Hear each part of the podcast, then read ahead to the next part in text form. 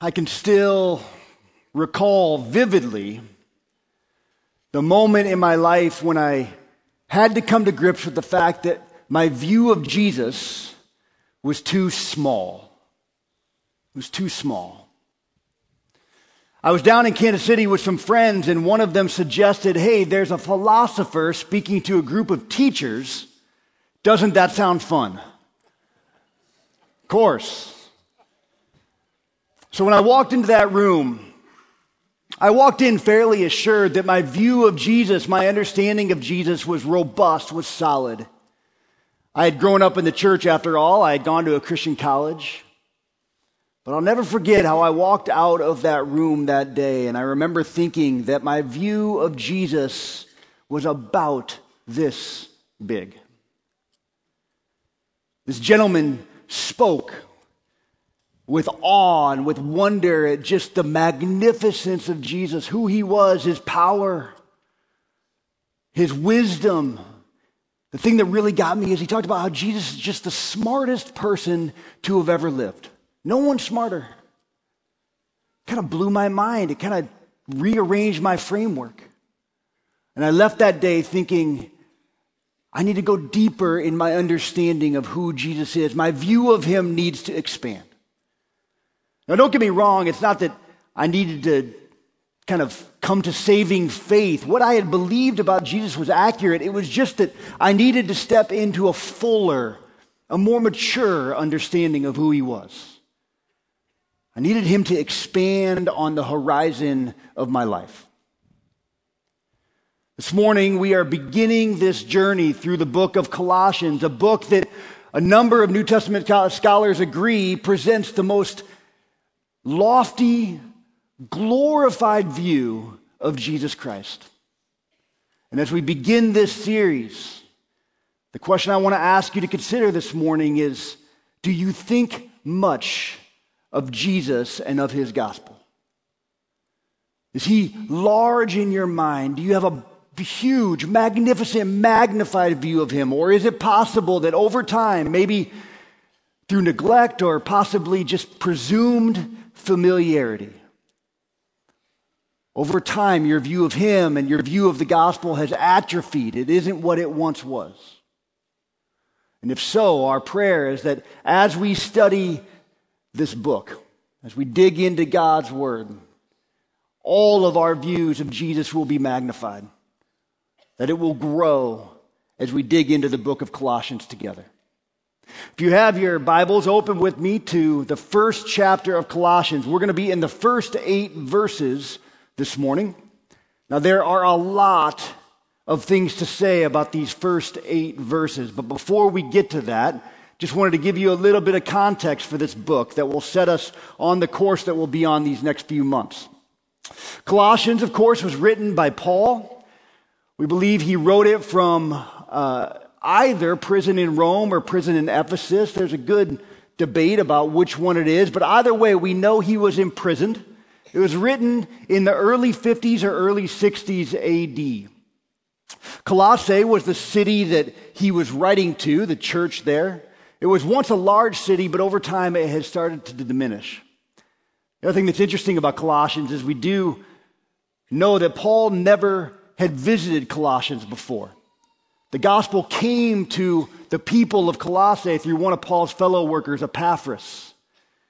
And over time, a, a, community of faith, a community of believers was growing, but along with it, there was a growing concern that Paul had that was present on the ground in Colossae.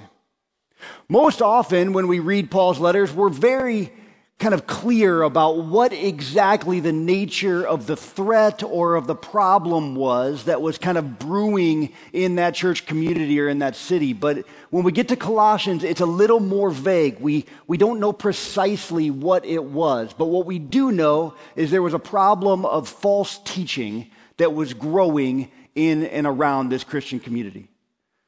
This false teaching was kind of a mixture of pagan thought and of Jewish thought, a little bit of a, of a false teaching stew, a lot of different beliefs kind of thrown in.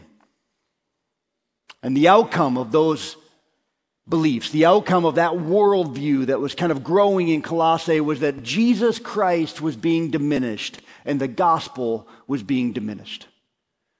And that threat, that concern had to be addressed. And so that prompted Paul's writing to this Christian community. As we open this book, I'm excited. I think we are going to see two things happen. Number one, we are going to meet a profound view of Jesus Christ. We are going to see him lifted up and magnified. We're going to be awed by just the dazzling wonder of who he is and how he currently reigns over all creation. But it's not just that. I think we're also going to be inspired, inspired to follow him more closely, to be more intent of our pursuit of him, to be, in a word, rooted in Christ.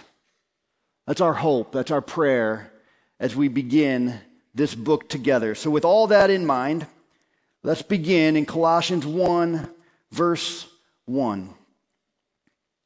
Paul, an apostle of Christ Jesus by the will of God, and Timothy, our brother, to the saints and faithful brothers and sisters in Christ who are at Colossae, grace to you and peace from God our Father. So, here at the outset of this letter, we have what is the formal way that Paul begins most of his letters. It probably sounds familiar to you. And in fact, that's the way letters during this time generally began. They'd kind of follow this pattern. It would start with the sender, and then it would name a recipient, and then it would move into a greeting. So at the outset here, we have Paul stating who the sender is Paul, an apostle of Christ Jesus by the will of God. That word apostle essentially just means sent one. An apostle is someone that was sent out on mission, like an envoy or an ambassador an emissary, someone going out on behalf of someone else. And Paul is an apostle of Christ Jesus by the very will of God, out on a mission for Jesus. There's a second sense that that word apostle carries, and it has to do with authority, of course. The apostles were the ones commissioned by Jesus himself, and Paul is writing with the authority of an apostle commissioned by Jesus himself by the will of God. This was no self designation. It wasn't like Paul was saying, Hey, I'm just going to call myself an apostle. No, this was Jesus' declaration of the role that he would have. Now, if we're not careful, we can breeze past the fact that there's a second title in the first verse of Colossians Christ Jesus. Sometimes in modern culture, it feels as though we think of Jesus' last name as being Christ, like if he were a football player, you know, there'd be the name Christ across his shoulders. It's not his last name, it's a title. Christ is simply the Greek equivalent of the Hebrew word Messiah, which means anointed of God. This is the one that God promised he would send the one who would come and bear the burden, bear the sin of the people of God. The promised one that God would send the anointed one. That is who Jesus is. He is the promised one of God. And Paul is a, is an, a, a messenger, is a sent one of Jesus the Messiah, the very promised one of God that was sent to restore what had been broken. Senders, Paul, and of course, of course, Timothy, our brother. We've read about Timothy when we studied the book of Acts together. Timothy was one of Paul's kind of main confidants, one of his chief co workers. The recipients he calls the saints and faithful brothers and sisters in Christ who are at Colossae. They are the holy ones of God, the set apart people. That is what saints literally means. Just the people of God, the ones that God has set apart for his own inheritance. And then he refers to them as brothers and sisters. There's a kinship in Christ. We are a family, not just a mixture of assorted individuals. No, we have deep ties because of who is in charge, who is the head of the family. Now, again, you know, it's so easy to breeze by some of this stuff, but Paul makes another profound statement in saying that these are the saints and faithful brothers and sisters in Christ who are at Colossae. What Paul's highlighting there is something that's real and true of all of us is that we are people that live in tension. Literally, the Greek reads in Christ in Colossae. We are people who live in the light of two kingdoms. We are part of the kingdom of God, but yet we are living in this world. And therein lies the tension for all of us to wake up each day and to pledge allegiance again to God and to His kingdom as we go about our daily lives.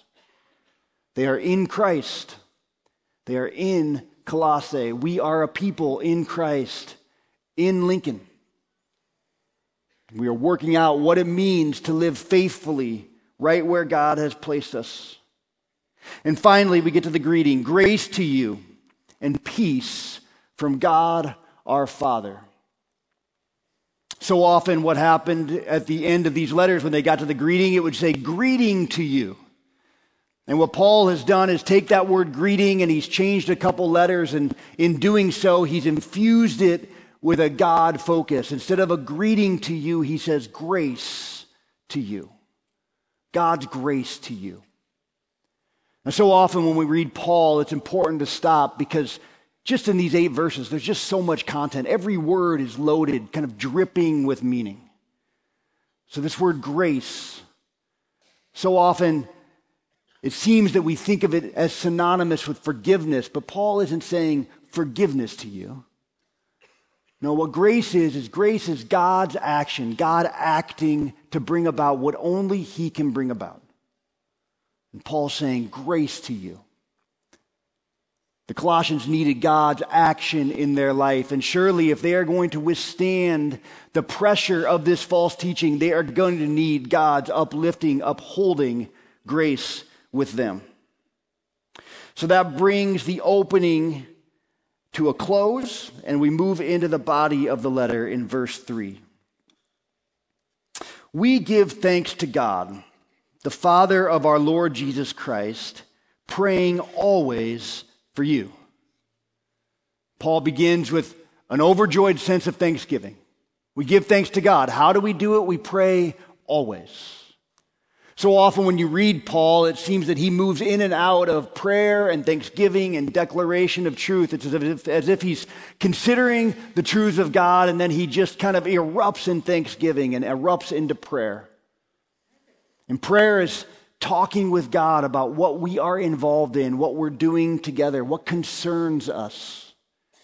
And as we are caught up more and more in the things that concern Him, that is the object or the subject of our prayer. We bring our concerns before Him.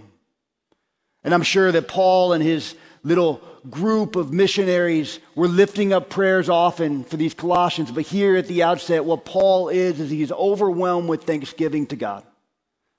He's lifting up thanksgiving and praise to God. So, why is he so thankful? Well, verse 4, he says, Since we heard of your faith in Christ Jesus and the love which you have for all the saints. Since we heard of your faith in Christ Jesus and the love that you have for all the saints, let's look at those two phrases separately. Paul is overjoyed. He's overwhelmed with gratitude because of their faith in Christ Jesus. These Colossians had the Word of God come to them.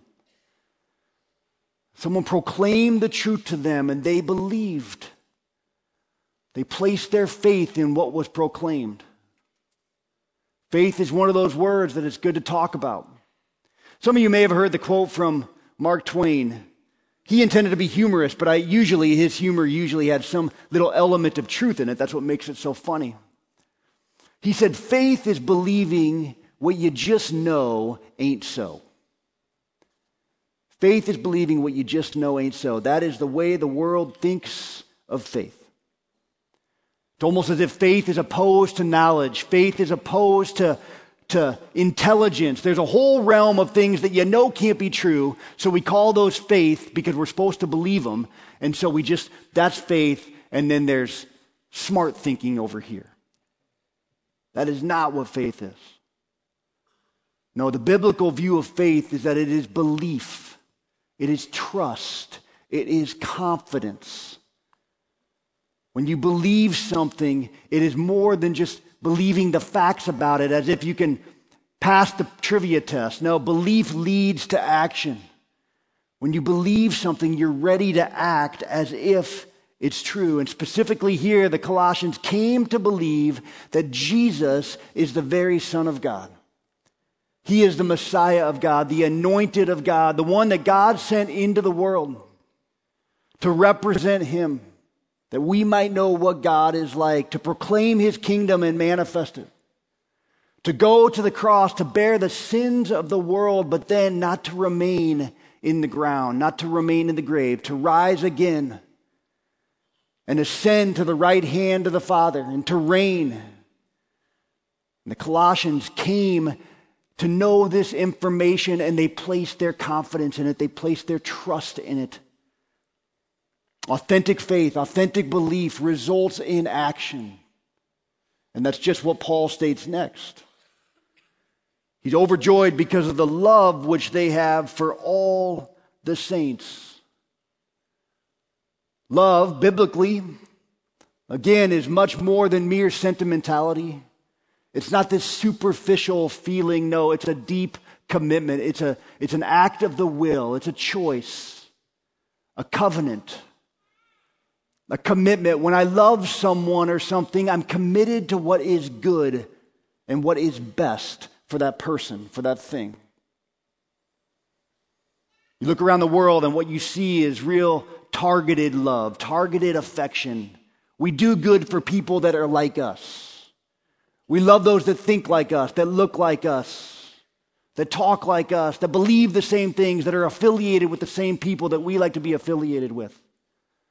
That's what you see in the world, but what Paul saw here in Colossae, what he heard about from Epaphras, is that there is a love that exists between these believers that transcends, that crosses boundaries, crosses distinctions. Doesn't matter what race you are, what culture you're from, what socioeconomic class you're a part of. They possessed a love for all of the saints, Paul says, and it was a mark of the Spirit's work among them, and it brought him joy, and it made him well up with gratitude to God. So, in summary, Paul was thankful because he saw their faith and he saw the love that existed among them. Now, if you're like me, sometimes you get to these points in Scripture and you say, oh, okay, so what I need to do when I leave today is I need to believe harder and I need to love more. And so I'm just going to grit my teeth, I'm going to do it, I'm going to flex my muscles, and I will be loving everyone this week, whether they like it or not. Right? We see something good, and this is praiseworthy. Paul is so thankful for these qualities that he sees in them, and we see that and we think, okay, so therefore, go do it. And sometimes we try to go do it in what, in the power that, that merely our strength or our will can provide. And before long, we get weary, and we get tired, and we realize that maybe we've been pursuing something that is good, but we've been doing it in the wrong way. See, the way to become more loving is not to try really hard to be more loving.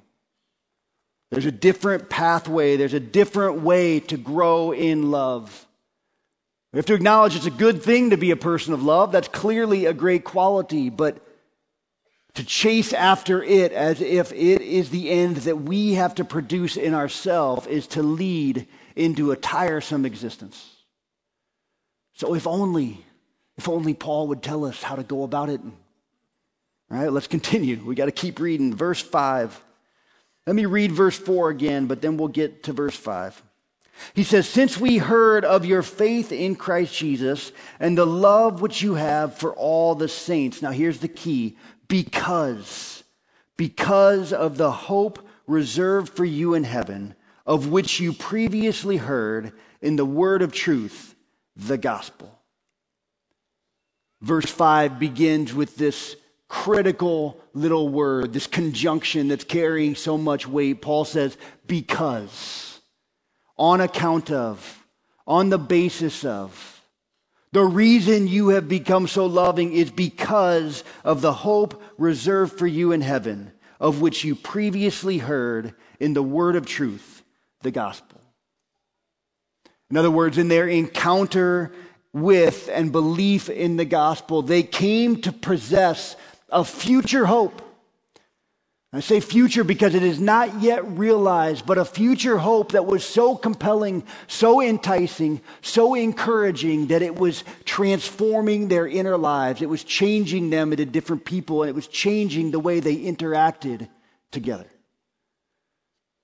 So, two questions that we have to answer, we need clarity on today is what is the gospel? And what is that future hope that we have as believers? So, first, what is the gospel? Well, at a real basic level, the gospel literally means good news. Right? This is news that is good. So often you look around the world, if you turn on the radio, you read the newspaper, most of what we read is bad news. That is what is noteworthy in the world, but the gospel is good news good news. And then Paul continues to call it the word of truth. This news, this news that is so good, is true. When something is true, it simply means that it's, it's reliable. You can count on it. It is trustworthy. Something worthy of placing your faith in. It's true. So often, when I'm talking to people and they ask why I'm a pastor, my first answer is always because I really believe this is true. I don't do this because it is good for my health or because it's a good career path or because it's just one among many jobs that I thought, oh, I'll just do this. No, I do this because I believe that in the gospel, in Jesus Christ, we have the most outstanding, remarkable news, and it needs to be heard. It needs to be heard. I do this because it's, it's true. I said earlier that there have been times in my life, and I told you about the time that I had to come to grips with the fact that my view of Jesus could grow. And the same thing is true of me for the gospel itself. My view of the gospel can grow. I can think more, think more magnified about it. I'm a child of the 90s. Went to church in the 90s, church up in Omaha, great church. But during that time, it seemed like there was a lot of emphasis, and it was a good thing. But there was an emphasis on getting the gospel out to as many people as possible. So there were a number of programs that kind of, kind of popped up all over the country that were making, it was an effort essentially to make the gospel simple. And sometimes what would happen is the gospel would be boiled down to, to three or four bullet points. And you would go out, and if you could get people to agree to these three or four bullet points, then then we could have assurance that they would go to heaven when they die. Sometimes Brian describes this as they get their ticket to heaven. They get their ticket to heaven. Some people refer to it as they got their fire insurance. We ran into this in Spain all the time. People would say that, that you know, I don't really believe any of this, but if it is true, I, I believe the right things or I was baptized and so I'm good. Now, we just need to say a ticket to heaven's a good thing, right? Right? If we're going to go somewhere when we die, which we are, we want to make sure we're going to the right place. And if there are any insurance people here, fire insurance is a good thing. It's wise to buy insurance. The problem is that sometimes we start to say the gospel is merely about a ticket to heaven. The gospel is merely about fire insurance. Now, the gospel is much bigger than that. At Lincoln Berean, we say all the time that the gospel runs throughout the Bible from Genesis to Revelation. We see the story of how God is pursuing his people in order to live in relationship with them. And through Jesus Christ, he made a way for that to be possible for people to enter in to unending, eternal, blessed life with him. You see it on every page of Scripture. We start the Bible in Genesis and you see God creating Adam and Eve and living in intimate relationship with them. You turn to the last page and you see this statement that the dwelling of God will be among his people. God coming and making a way for us to live in intimate relationship with him, with his good creation.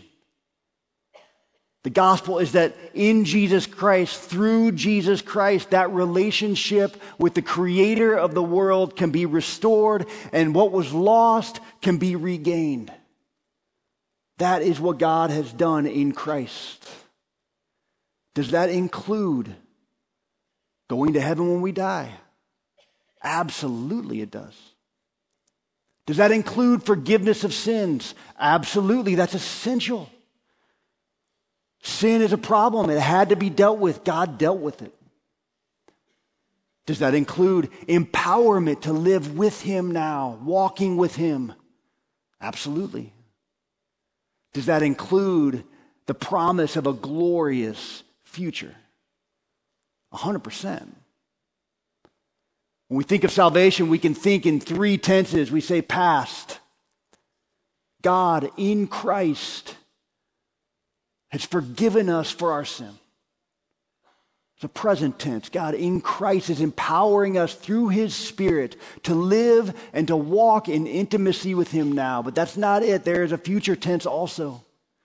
There is a future moment that in Christ we will live an unending future with God. Past, present, future, hope for the past, hope for our present, hope for the future. Specifically, what is that future hope?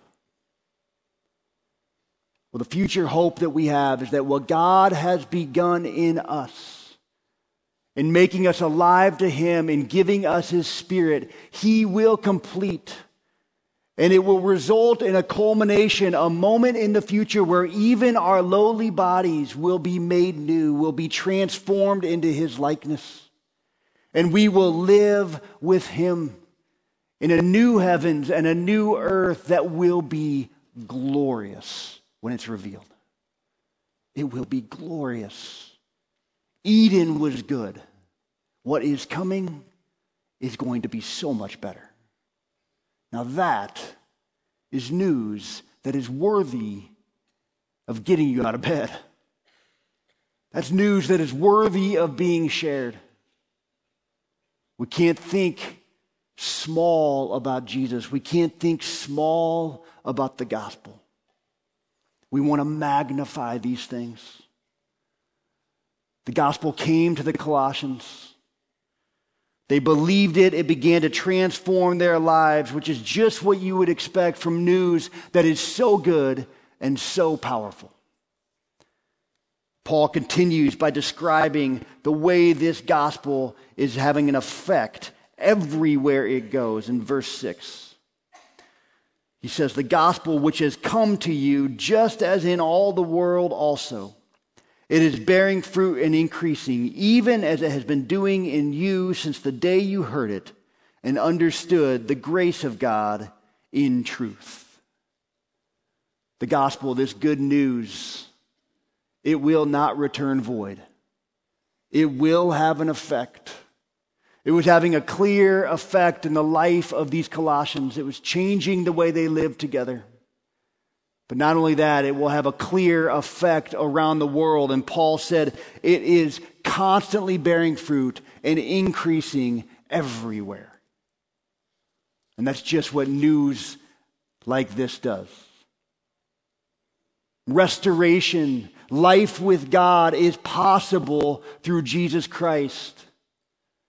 The school of Jesus Christ is available, is open. Anyone can join. You can come be a disciple. Come be a student of the most powerful, wisest, smartest person to have ever lived. Astounding news, remarkable news. And the nature of that news is that it spreads.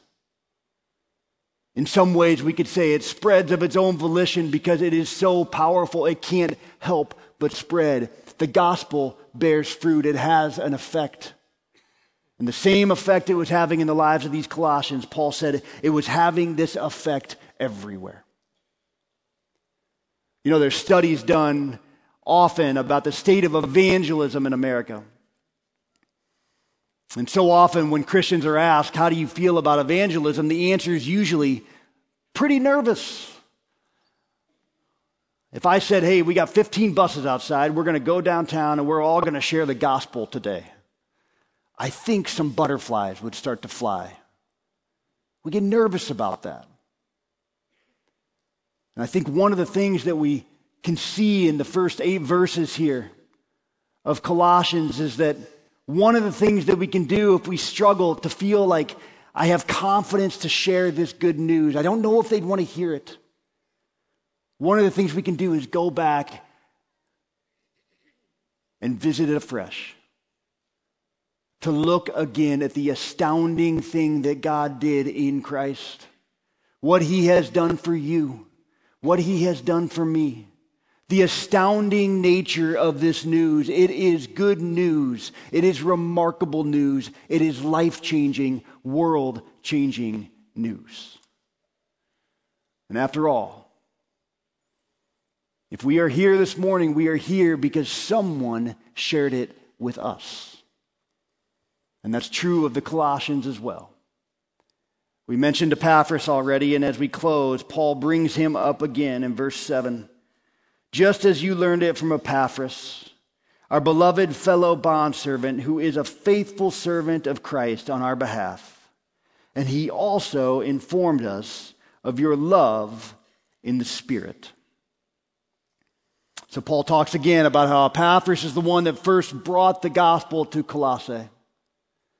And I'm, I just imagine that Paul had to be just overjoyed. How confirming must it have been for Paul to see the gospel spreading with him not even entering a city, spreading person to person, community to community.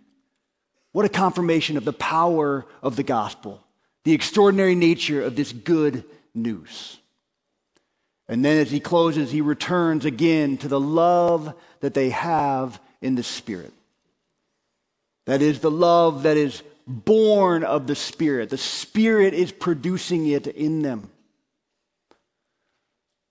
In just a few moments, we're going to participate in the Lord's Supper together. And I'm reminded as I think about this, as Paul brings up their love, I'm reminded of Jesus' words to his disciples in John 13, where he says, The world will know that you are my disciples by the way you love one another. Elsewhere, Paul says in Galatians 5 that the fruit of the Spirit the fruit, the effect of the presence of the Spirit is love. Love. We want to be a people who are known for our love. And in so many ways, I think we are. It's such a joy to hear about the way people have been impacted by, by this body, by our family, throughout the city, throughout the world. We just talked about the Hope Venture. It's astounding. Just yesterday, I was coming in here in the afternoon and I ran into a gentleman and he began to tell me he's come here for four weeks and already he's been going through a difficult moment and already there is a community that has formed around him. They are loving him. They are just taking care of him in a moment of distress. And it just brought me so much joy. It's extraordinary to see love like that. So the question is how do we continue to pursue that? How do we keep growing in our love for one another and for our community? Well, Paul's answer in these first eight verses is clear, isn't it? Pursue Jesus, embrace the gospel. Trust Jesus, pursue Him, be rooted in Him, make Him the sole focus. Magnify him, think much of Jesus, think much of the gospel. And as we are rooted in him, let him produce the fruit that only he can produce in us. Rooted in Christ. That's where we begin. That's where we end. That is what we are all about. Our Father, we thank you we thank you for what you have done through your Son. Lord Jesus, we praise you that you have come and that you have done what we could not do for ourselves. By your grace, we are saved through faith, and we acknowledge we are people who place our total confidence in you, Jesus. And uh, Lord, we ask that in these days to come, as we study your word, magnify our view of you, floor us, astound us by the remarkable nature of what you have done in Christ, on the magnificence of the gospel, that we might be changed because of it. Only you can bring it about. So we ask you for that. We ask these things in your name. Amen.